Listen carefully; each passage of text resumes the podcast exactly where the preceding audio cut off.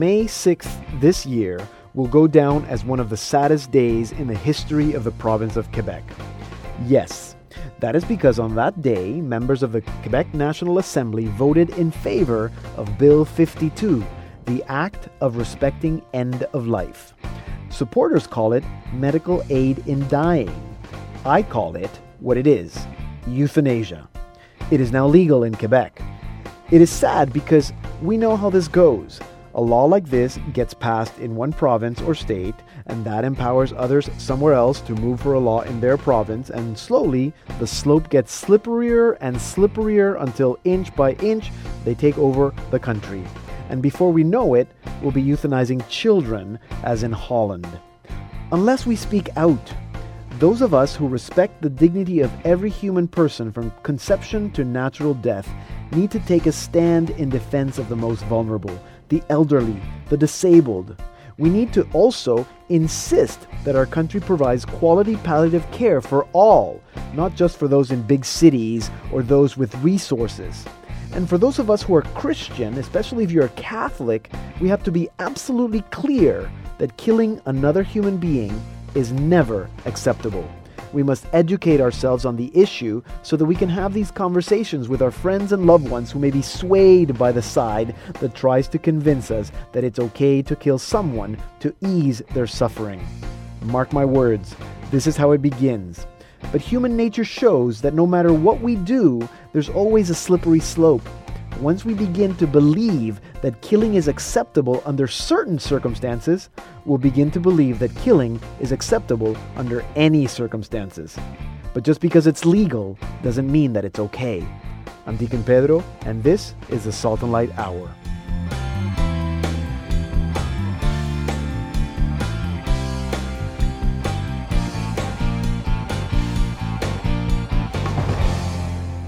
Hello and welcome to an all new Salt and Light Hour. I'm Deacon Pedro. We begin today, as always, by giving away a prize. Our winner today is Randy Phillips. Randy Phillips, you've won a copy of Joe Melendrez's album Kingdom Come that we featured last week. If you haven't already, Randy Phillips, please contact us so that we can get you your prize. And for the rest of you, remember, winning a prize is really easy. All you have to do is go to saltandlighttv.org slash radio, enter your name and your email address where it says stay connected for a chance to win weekly prizes. You can also see there who our previous winners are in case you missed it. And if you enter your name, please check your email because you may win, and that's the only way that we have to get a hold of you.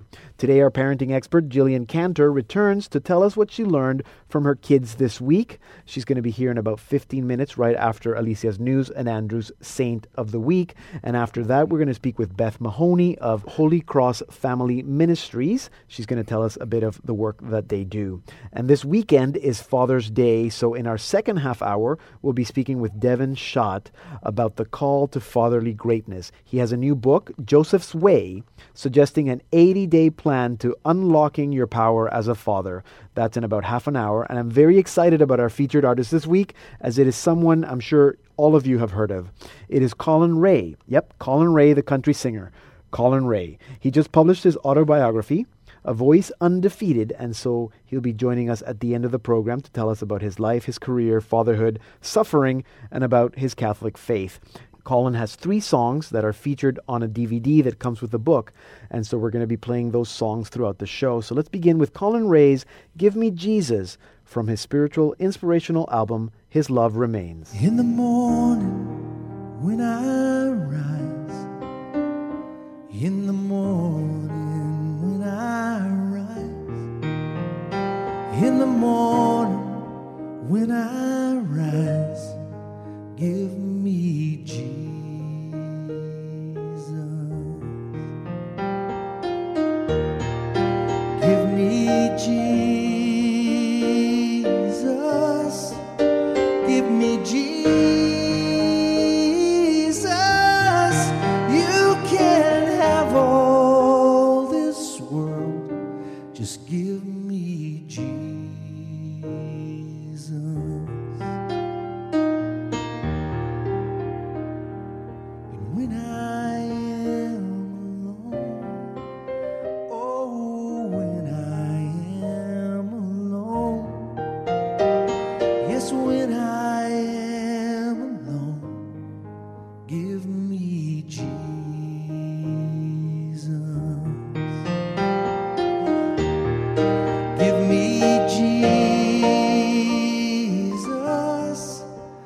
give me Jesus. You can have all this world, just give me Jesus.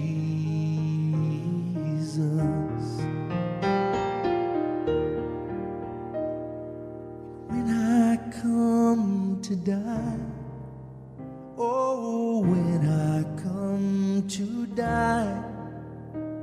Yes, when I come.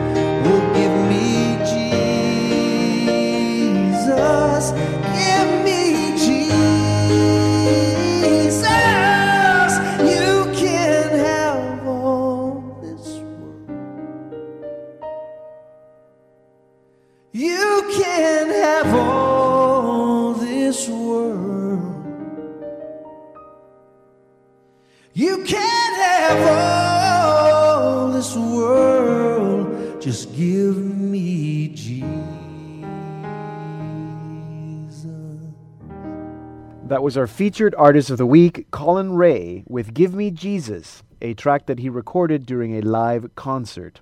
And we're going to be speaking with Collin Raye in our second half hour, and in about five minutes, Saint of the Week with Andrew Santos. But first, Alicia had a busy weekend, Yes, I did. So did the rest of the world and the Vatican. and the Vatican. They surprised us. Well, we knew that this invocation for peace was happening. yes, We didn't know that it was going to be televised. Exactly. we thought this was going to be a closed door kind of thing, yes. and we would get photos afterwards. Well, it turns out there were no doors. They did this outdoors At in the the, garden. gardens. That was interesting. and they a lot of care went into choosing the location. They Yeah. needed to find a location in the Vatican gardens that was religiously neutral. So not in front of the statue of Mary. Well, yeah, and that's the thing. Where in the Vatican gardens are you going to find a corner that is Yes, neutral? A nice flower. religiously speaking. So they found actually the gardens at the Vatican museums. Okay. Yeah, where there was nothing religious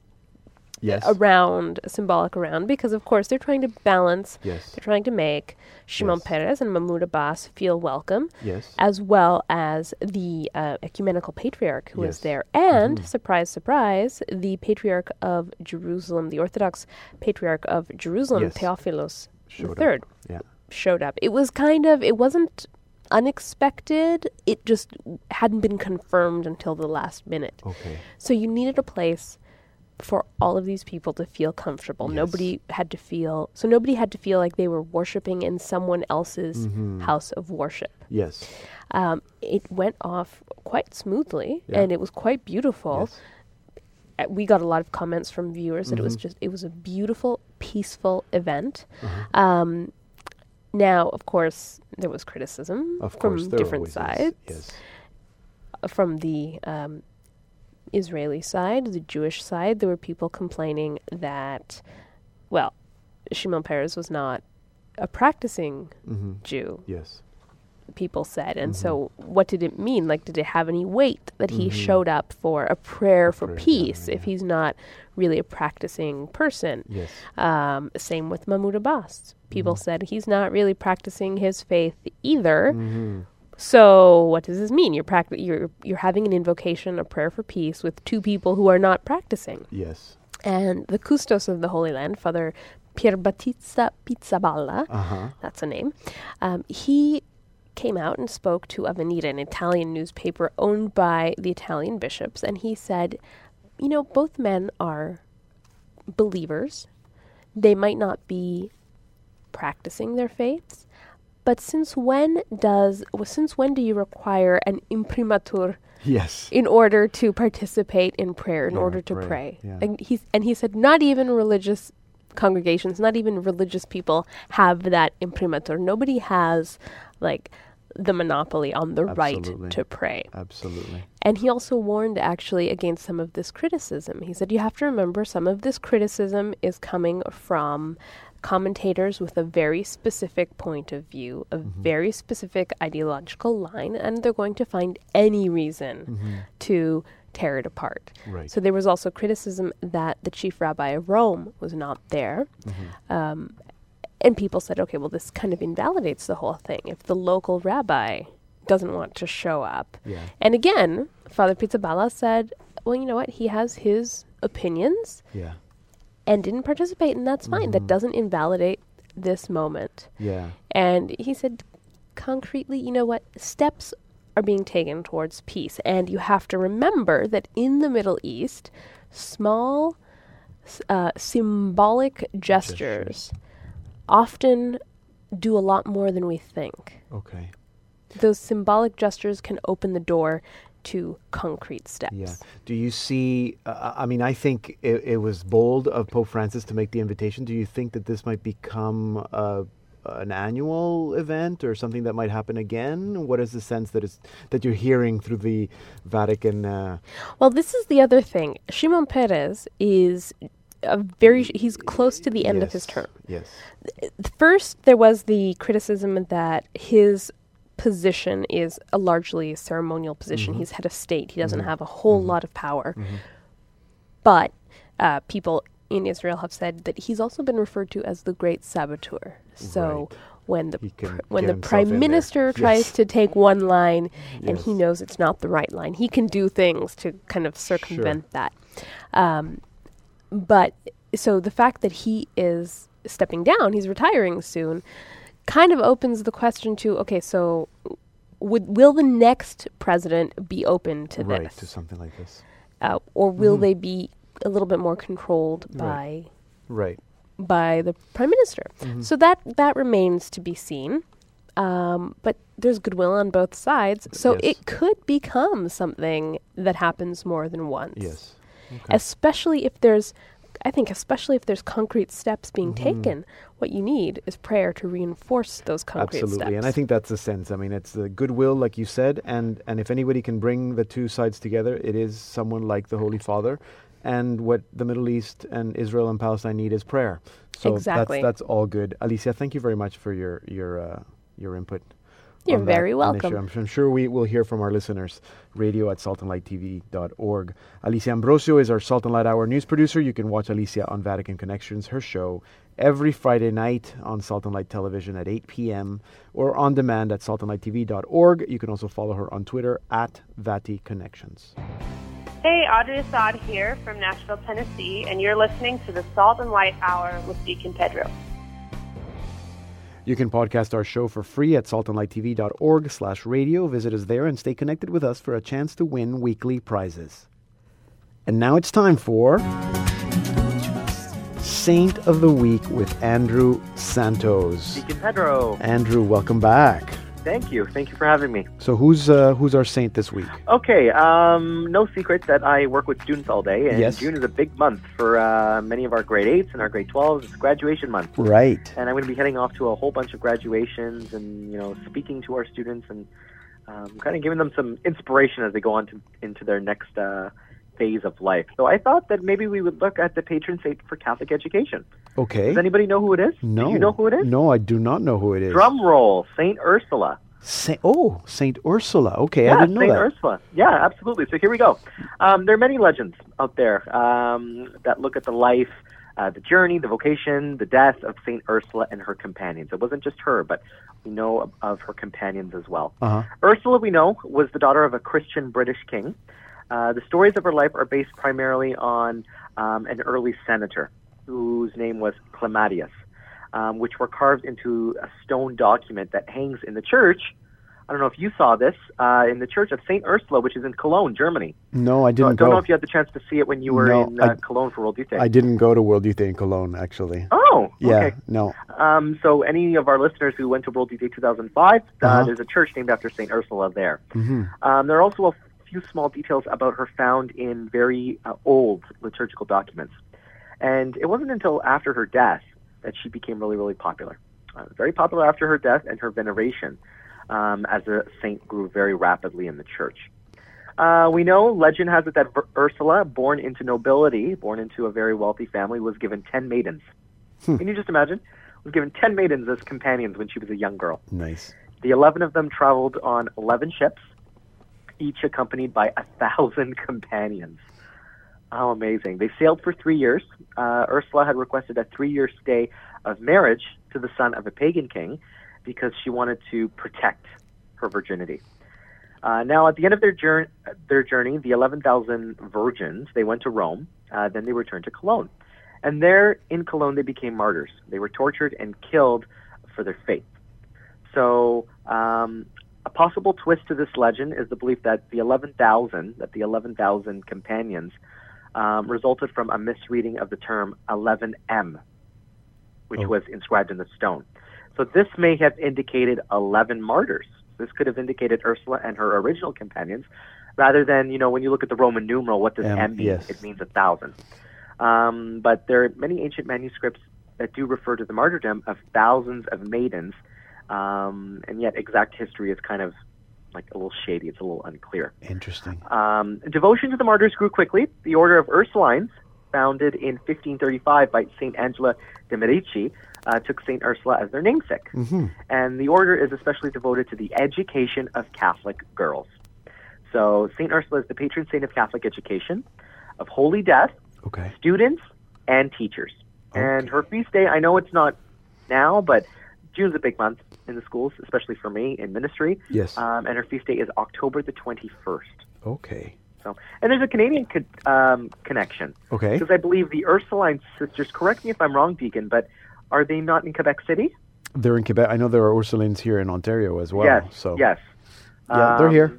Yep, there's a Canadian connection here as well. So we look to Saint Ursula. Uh, remember her feast day, October the 21st, in the Universal Church. Excellent. So we will pray to Saint Ursula every time we go to a graduation uh, this month. Thank you very much, Andrew. Have a great week. St. Ursula, feast day October 21st. Andrew Santos is the youth minister at St. Justin Martyr Parish in Markham, Ontario, and he is our saint expert. What's up? It's Joe Melendrez, and you're listening to the Salt and Light Hour with Deacon Pedro.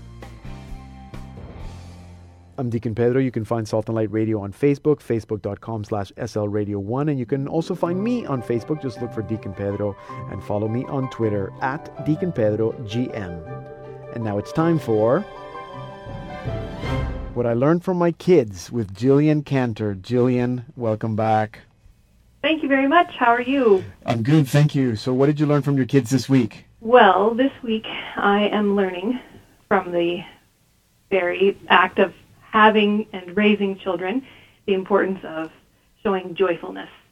Um, and I think I was, as I was kind of thinking over what I was going to say today, I, was, I realized I might have said this before, but regardless, if it's coming up again, it must be a good lesson um, and one that I haven't quite caught on to yet.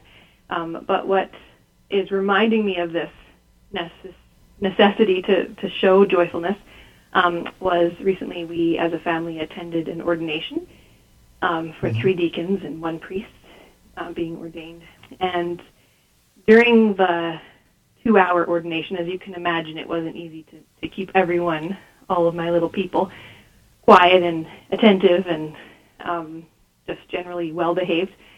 So at one point during the homily, I was at the back of the church with with, with one of them. I don't remember who, and the archbishop is giving his homily, and I wasn't getting a lot of it, but some of the one phrase that hit me right in the head, uh, all the way at the back of the church, was imitate what you celebrate. And what I think in the, in my very simplistic way of interpreting this, and also not being able to hear everything else that he was saying, was that he was telling the priests and the deacons that sometimes in your faith life you're not going to be feeling it, but you still have this role to serve the people. And if you are not showing that joyfulness, if you're not imitating what you are celebrating, then you are doing a disservice to the people that you need to, to shepherd. And so, isn't that also the case for a mom in the vocation of motherhood? I need to be able to show joyfulness. And it isn't just for my children. Not to say that I can't have those feelings of frustration and um, and even anger sometimes. But the place to show them is not in front of other people. It's just a simple reminder that you just, you know, you need to put that smile on your face. And sometimes you need to just keep talking in a sing-song voice or whatever it is. Just need to imitate what you celebrate, almost like a fake it till you make it kind of attitude, so that you can, um, you can just, I guess it's it's kind of like a demonstration of a of a pro-life attitude. You want to to demonstrate to the people around you that these children are a gift to me, and I'm very happy to have them, even in the moments where happiness may not be the natural result- of um, some of the behaviors. Right. So, show joy, imitate what you celebrate, fake it till you make it. Right. I like imitate what you celebrate, but you're certainly not saying put up with bad behavior, even if when you're in public. There is a way that you can deal with it that won't call into question your your, your joyfulness or your capabilities as a mother or your uh, gratitude for having the children that you have. Right. Thank you very much, Jillian. I like that. Imitate what you celebrate.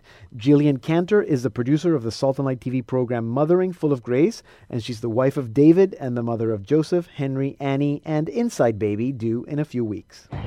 Hi, this is Jackie Francois, and you're listening to the Salt and Light Hour with Deacon Pedro. Send us your comments via Facebook, facebook.com slash slradio1, or email us at radio at saltandlighttv.org.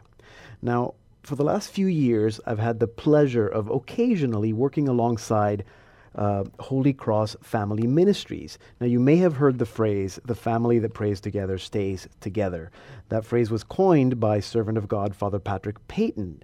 He was a Holy Cross priest and the founder of Holy Cross Family Ministries, dedicated to serving Jesus Christ and his church throughout the world by promoting and supporting the spiritual well being of the family. And to tell us more, I am now joined by Beth Mahoney. She's the mission director of Holy Cross Family Ministries. Beth, welcome to the Salt and Light Hour. Thank you, Deacon Pedro. I'm delighted to be here. I know, isn't this fun? So, Holy Cross Family Ministries, what do you do?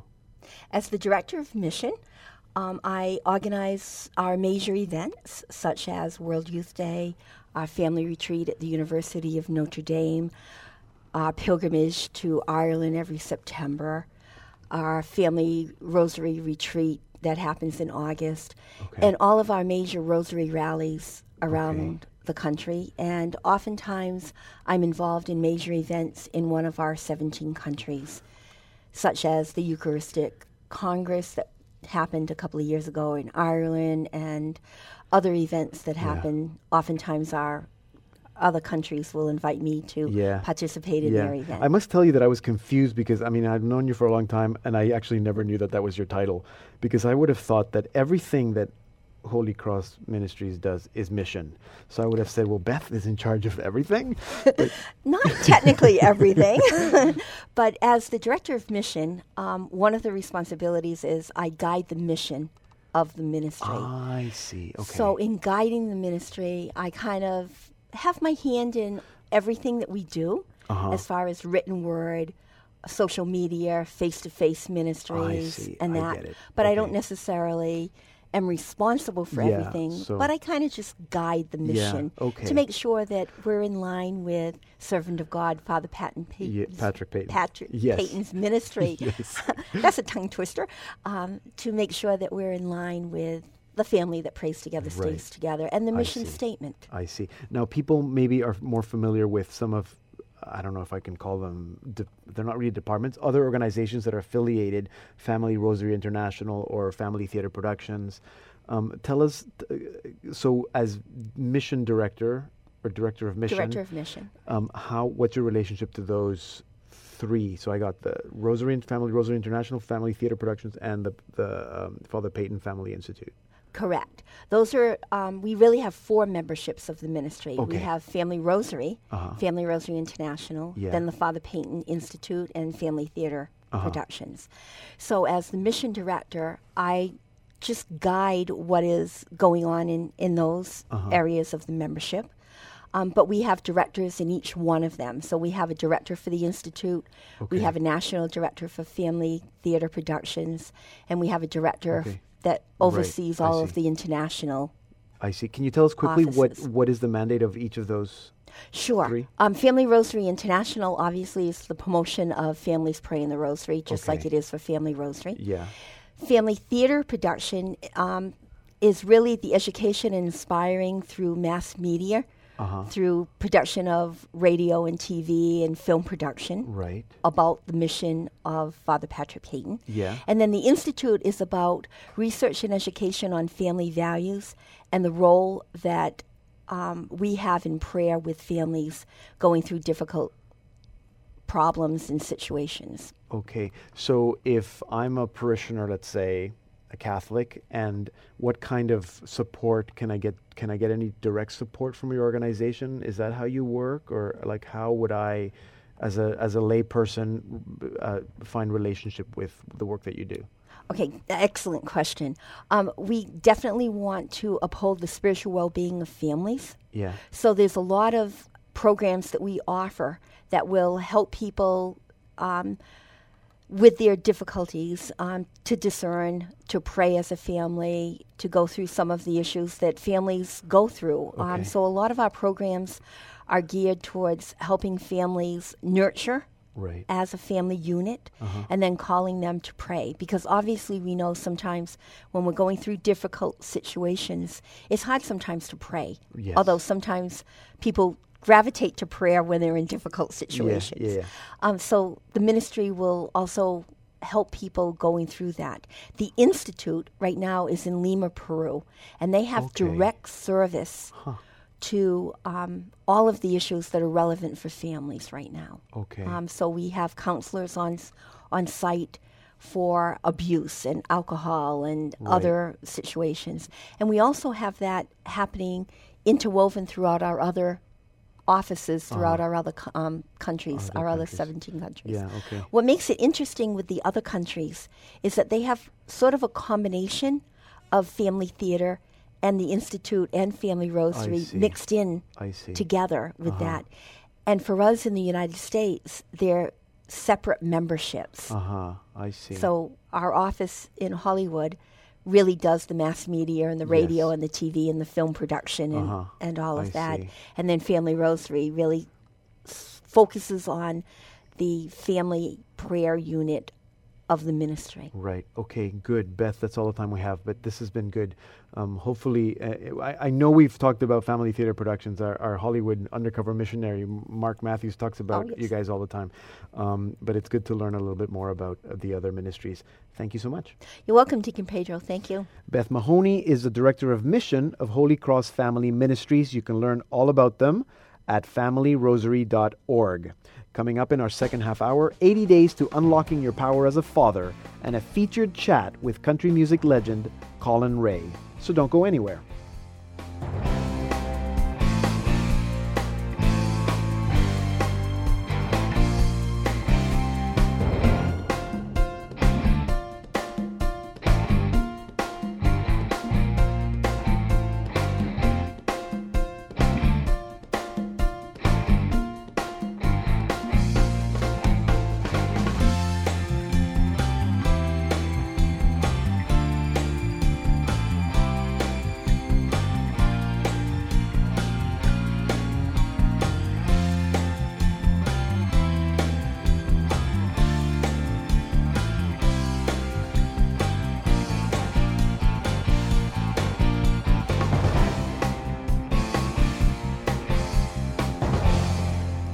Hello and welcome to the Salt and Light Hour Part 2. I'm Deacon Pedro.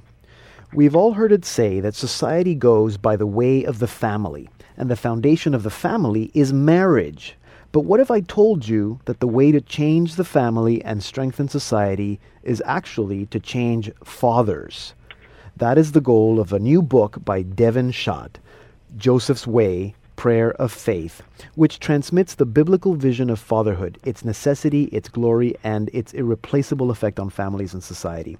The book provides fathers with invaluable practical tools and profound spiritual insights to help them become the great fathers that God has created them to be. And to tell us more, I'm now joined by Devin Schadt. Devin, welcome to the program. Thank you for having me on. So, why do you say that the way to change the world is to change the human father? Great question. Well, if we look at from a pragmatic, practical perspective, uh, we see the stats.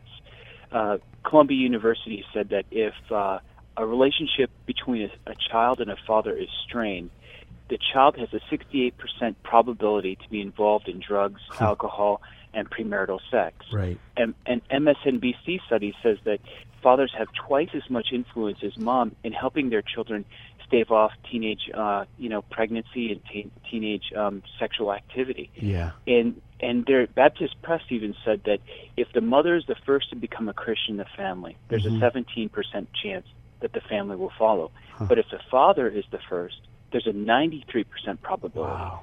So what this indicates is that from a human pragmatic perspective, the father is the anchor. He is the one who's been given this this divine power to lead. But what does God have to say about it?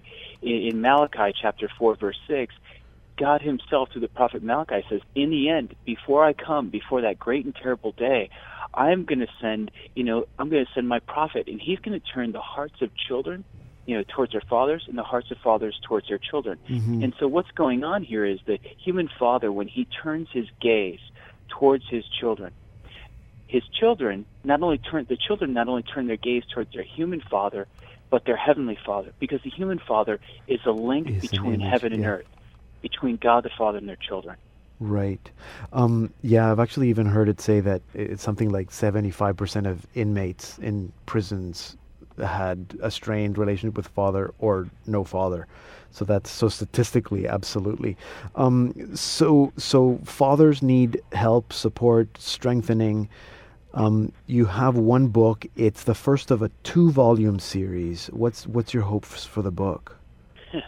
Well, actually, I, I I really don't know what my hopes for the book are. In fact, I, I wrote it. I wrote it to myself. I was Really? longing. Yeah, I uh, basically I saw I envisioned fatherhood as a second-rate vocation. I, I you know Jesus' words in the Great Commission to to preach the gospel to all nations and baptize all nations.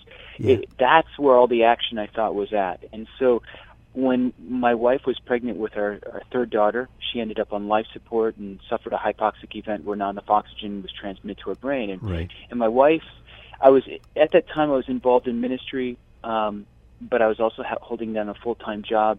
And my wife just said, "I need you at home." hmm And in that process, I really felt like I wasn't following Christ, that I really wasn't, you know, heeding the Great Commission. And so I struggled with this idea of can a father be a saint? Can a father really attain Christian greatness? Can he really be glorified by glorifying God the Father? And so in my pursuit of answering that question, I basically started writing this book to myself. It was a letter to myself, and it actually was four books.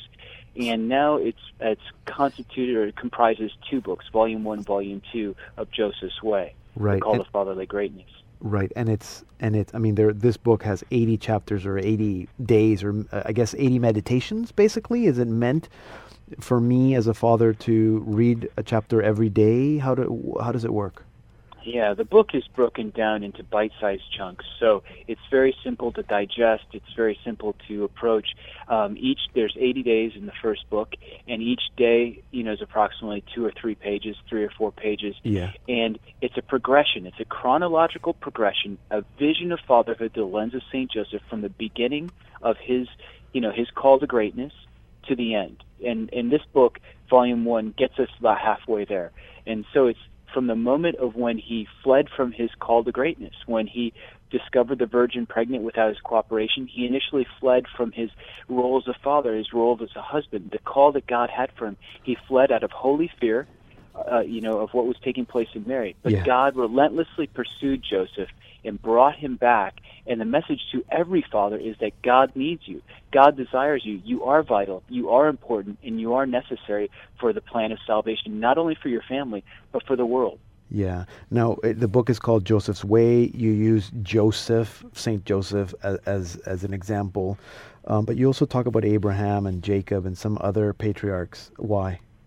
Okay, yeah. Joseph is in the litany of Saint Joseph. There's um, he's titled Light of Patriarchs, Uh-huh. and so when we look at Joseph, Joseph does not have much to say. In fact, not a single word of his is recorded in the scriptures, right?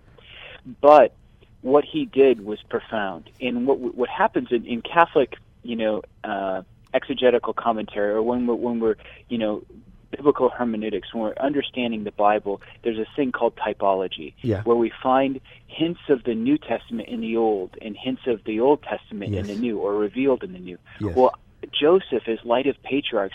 He's he's hidden in these Old Testament patriarchs, particularly Abraham and Uh-huh. and Jacob and Moses and David.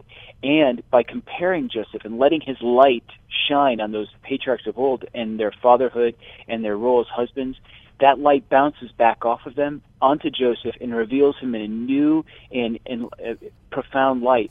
But doesn't stop there. Joseph, that light bounces off him and illuminates God the Father for us so that we can see God the Father through the icon St. Joseph, which reveals lessons for our lives and how to become great fathers. Right, I see, I see. So you can we can understand Joseph's uh, uh, obedience, for example, by looking at Abraham's obedience, or um, that's what you mean. I mean, that's one. Of the, absolutely, yeah. absolutely, yeah. Yeah. Okay. Now, so the, um, I mean, obviously, the book is for fathers, for dads. Uh, is that it, or is this a book that a mother could read, or or someone who's not a father yet could read? Yeah. Oh, definitely uh, a man who is not a father yet, or a man who's a spiritual father, say a priest, Ah, yes. um, be, or or you know, deacon. Uh, The lessons apply to all men because really what we're all in search of is how to be a real man and how to be a spiritual father, which we're all called to be. And so the lessons of silence, obedience, and sacrifice they they apply to every man in this universe, and and they're universal in its a- appeal to move us from just a benign, mundane life to something of a holy, vital, uh, a life of vitality and power.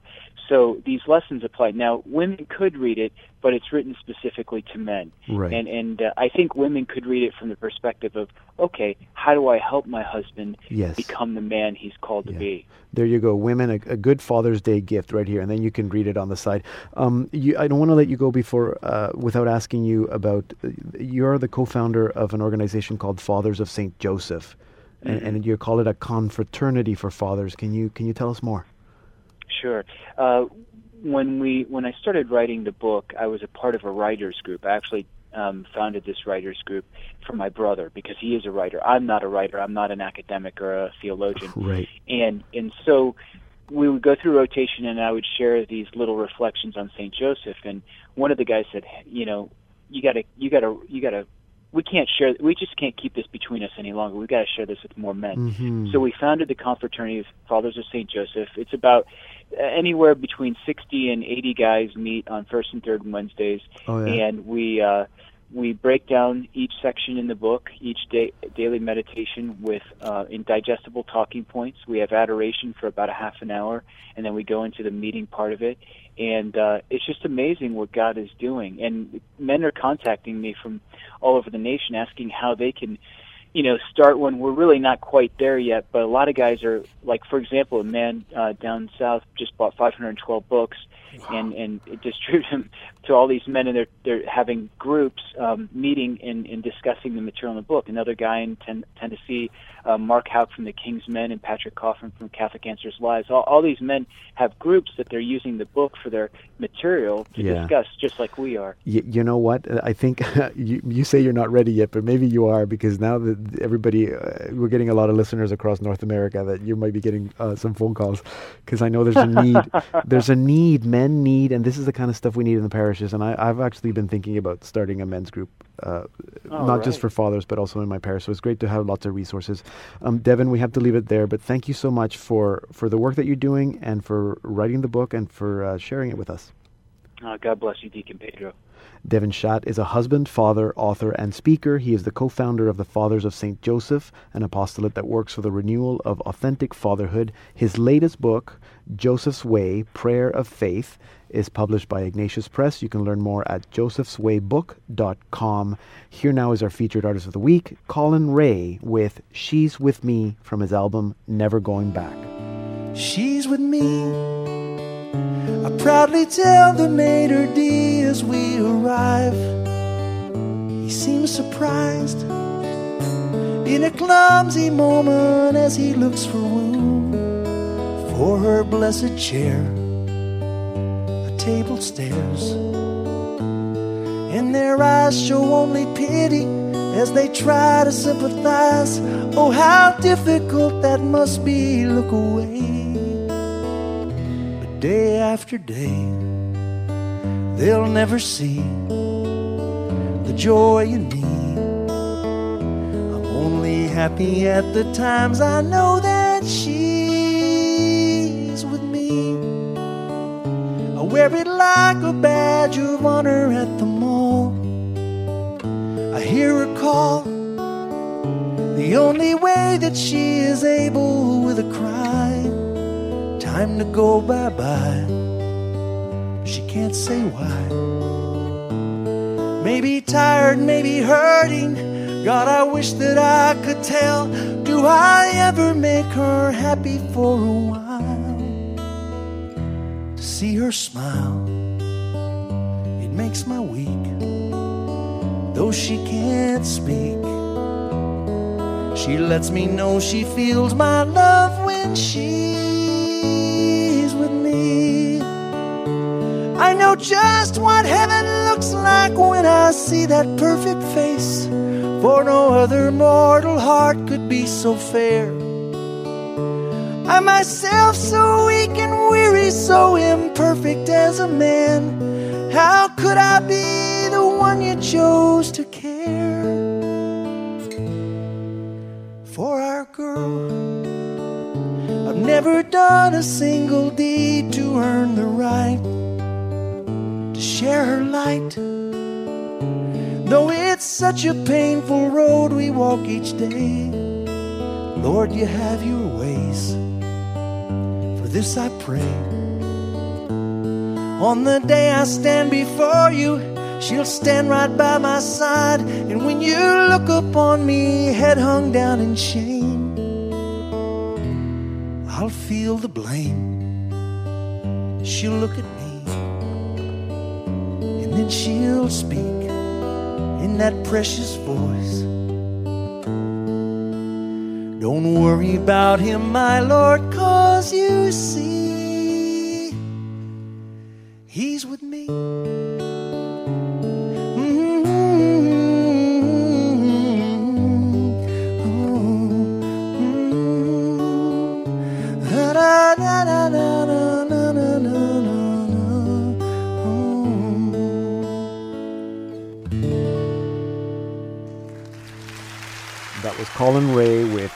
With Me from his album Never Going Back. Collin Raye's golden voice is one of the most loved voices in country music. He's also very successful with 24 top 10 records and 16 number one hits.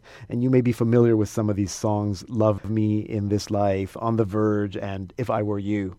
Collin has consistently used his fame to advance social causes, including Al Anon, Special Olympics, Catholic Relief Services, and Child Help USA. After the death of his granddaughter Haley in 2010, Collin and his daughter Brittany established the Haley Bell Blessed Chair Foundation to support families of people with disabilities. And Collin has just published his autobiography, A Voice Undefeated. And to tell us all about it, I am now joined by Collin Raye. Collin, it's a pleasure to have you on the Salt and Light Hour. Thank you so much. It's a pleasure to be here. Thanks for talking to me. Yes, good. So um, we have a lot to cover. So you say that your life changed in 1983 twice when you found faith and when you found fatherhood. How? Those two moments were defining moments for me, and and they they define me.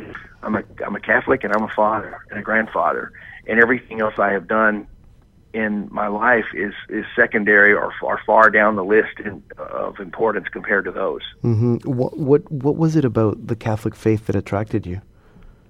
Well, a number of things. I think first of all, the uh, as I you know as I started to to go through RCIA and learn about the history of the church, and I think the authority that what I had been taught as a Baptist was that well, no church or no body on earth has a special authority from Christ. Mm-hmm. It is it's up to every man to interpret the scriptures the way he will, and, and to me that always seemed like chaos. I mean, look like the snake churches in West Virginia and stuff, you know, where they where which is which, which there's a lot of those, and it, it totally stems from one passage in the Gospel of Mark where the Lord talks about handling snakes, and that you really, you know, His believers in the latter days will be able to to handle poisonous vipers and not be harmed. I don't think I don't think he really meant go play with rattlesnakes, but they do. Yeah. And so my point is, is, is if if you if you leave it up to everybody to just decipher the scriptures the way they will, I mean, look out! You're looking for tr- you're, you're asking for trouble there. Mhm. And I loved the fact, when, especially when it was shown to me, that the authority went from Peter on you know the apostles to now. I thought, yeah, that makes Mhm. sense. You see, to me, when- if somebody wants to sell me something, it's got to pass the smell test. It's got to Yeah. it's got to add up. It's got to have logic. But dur- during this process, I knew from my Baptist upbringing that they better be able to back it up in the scriptures, right? Mhm. So every time we would talk about confession, talk about uh, always a, supposed to be stumbling blocks for a Protestant, hmm w- was shown to me biblically to where I was like, oh my gosh, this this is the Bible church. this, this is the one that, that is accurate with the scriptures, you know. Right. And I think so, and, and that was a, a revelation to me, you know. Um, but I walked into a Catholic church and I felt like something really good and beautiful in the room that I couldn't see. hmm And I would later come to find out that that was the the, the host, you know. And but, but but at the first, when I first walked in and saw people on their knees, feeling so reverent, uh, behaving so reverently, I thought this this makes more sense to me. This this is the way I think God would prefer us worship Him. Right, right. Um, you also talk in the book about your your brother, the, the car accident he had when you were 12. From that time, suffering has been a part of your life. What, what would you say is the significance of suffering in your life?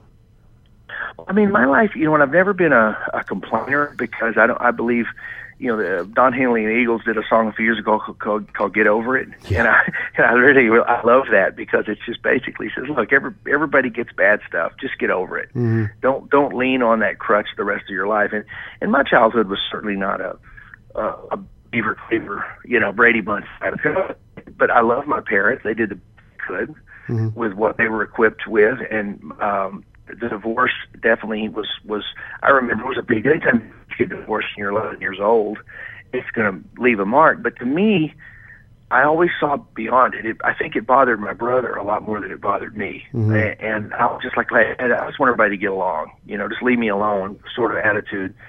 Um, and then, of course, seeing my brother almost be killed in a horrible way like that, and watching him come back from from near death, Mhm. and that would that would be something that would little did I know, but that would sort of set a precedent for me that I that I would would be destined, I guess, to spend a, a lot of time in hospitals Mhm. in my life, but never as the patient. Yeah. I've been very blessed with a very healthy healthy body. I get that from my dad's side of the family, I guess, and I've I've never spent a night in hospital, never been in, admitted to a hospital. hmm Neither is he, and he's 83 years old. Never been. So I'm hoping I continue that that.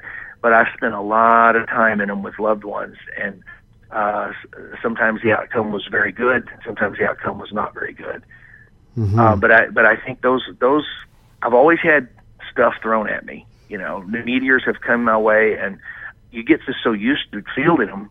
You fielding them like like pitches and like baseballs. You know, Yeah. you get so used to feeling them that that uh, it, it definitely toughens you up, and you don't overreact to things. I don't overreact to stuff because that because there was obviously a world full of suffering, and I was from a, a the old sc- the school of well, if you just pray for God help, he'll you know he'll pay your rent for you. hmm He'll make sure he'll make sure nobody's sick.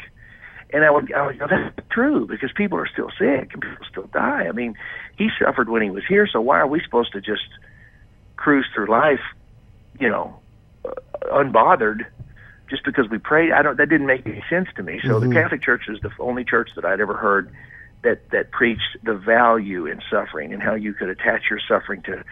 Uh, to, to, to Christ Himself, to the cross, and for, Right. for the to salvation of souls. I thought, man, that that that makes sense to me. That sounds like something Christ would have instituted Himself, hmm uh, as opposed to this. Look, if you're not getting healed, then you're just not praying hard enough, or you just don't have strong enough faith. That's that's excuse my French, that's crap. Yeah. But it's just total BS. I mean, because I mean, uh, you, that's like saying, well, you, you your your loved one died because you didn't have a strong enough faith.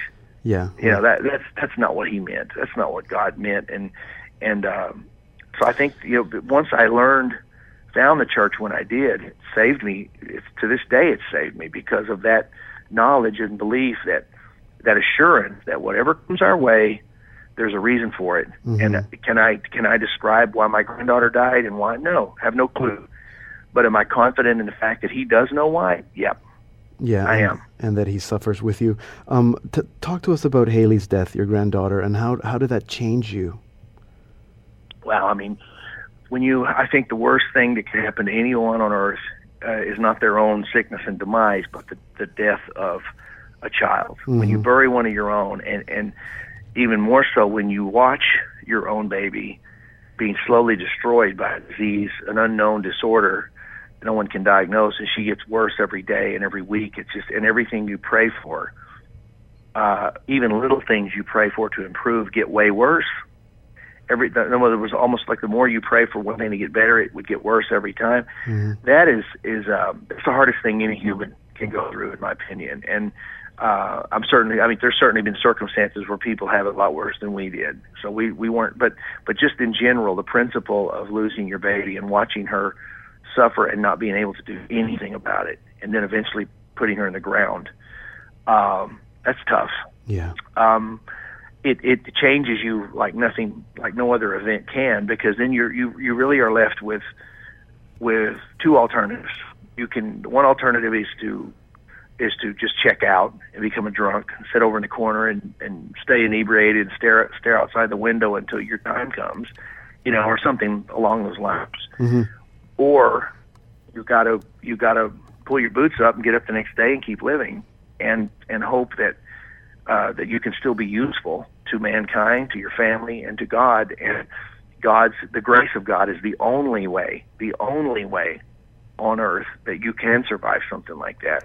And you know, why did he choose for Haley to suffer the way he? I have no clue. I, I really don't. But I hope someday, if I'm lucky enough and blessed enough to be able to stand in front of him, and I'll, I'll, I'll then I'll know. Mm-hmm. Then our eyes will be open. But you know, sometimes there's. I just believe that some uh, souls come into this earth that are so fragile and so tender, so delicate, and so perfect. Of course, we're all perfect. Our souls always get here perfect, you know. But I think he just figures the world is too rough a place for this per, for this person to to be in very long, and I'm going to let him live just a little while, and I'm going to take him home. Mm-hmm. And I think that was the case with Haley. She was just an angel, and just as perfect as perfect could be. And even as a child, when we didn't know she was sick, she just was this special, holy, holy little child. You know, yeah. um, you could just tell there was something different about her. And so that's his business. You know, I look at that. It's like it might, but the bottom line is he's God and and not. Yeah. And so whatever whatever he ordains, we have to roll with it. You know, and but but but the the Holy Spirit has blessed us inordinately, and that is the only way we've been able to survive. Is it? Do you get over it? No, you never get over it. You never get over it. You never stop crying. You never stop looking at her things and just longing for them, want to fall on the floor and cry. That's always going to be there but you do realize that you have a purpose still, and God's not done with us. Mm-hmm. And we have to, to move on. It's it's a, it is a fascinating story, not just for people who who who are your fans, they follow your career, your music, but also just as an inspiring story of, like you said, faith, fatherhood, suffering. There's a lot there. Um, we have to leave it there, Collin. But thank you so much for uh, for writing the book, for sharing your life with us a little today. I'm sorry the phone connection wasn't great, um, but uh, but this has been a great pleasure. Thank you so much. I enjoyed it as well. I hope everybody can make out most of what I said, but but you never know. The, the the weather is beyond our control. Amen. Thank you very much. God bless. Thanks so much. God bless. You can learn more about Collin Raye at his website collinraye.com. His autobiography, A Voice Undefeated, is published by Ignatius Press. Here now is Collin Raye with that single that was inspired by the, his granddaughter Haley, and that also inspired the title of the book, Undefeated. Darkened souls surround me, it's crazy. But nothing of this world will ever save me. Wage it alone and start to come undone. Then you arrive and lift me we fight as one. You fill my cup when I'm used up and poured out, so depleted. You are my light, you make things right, so I stand undefeated, undefeated.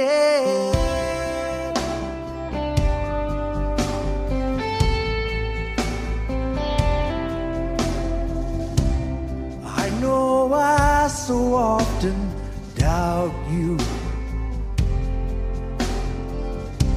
But you don't turn away when I'm about to. My anger builds within and crowds me out. Then you let go the mercy I can't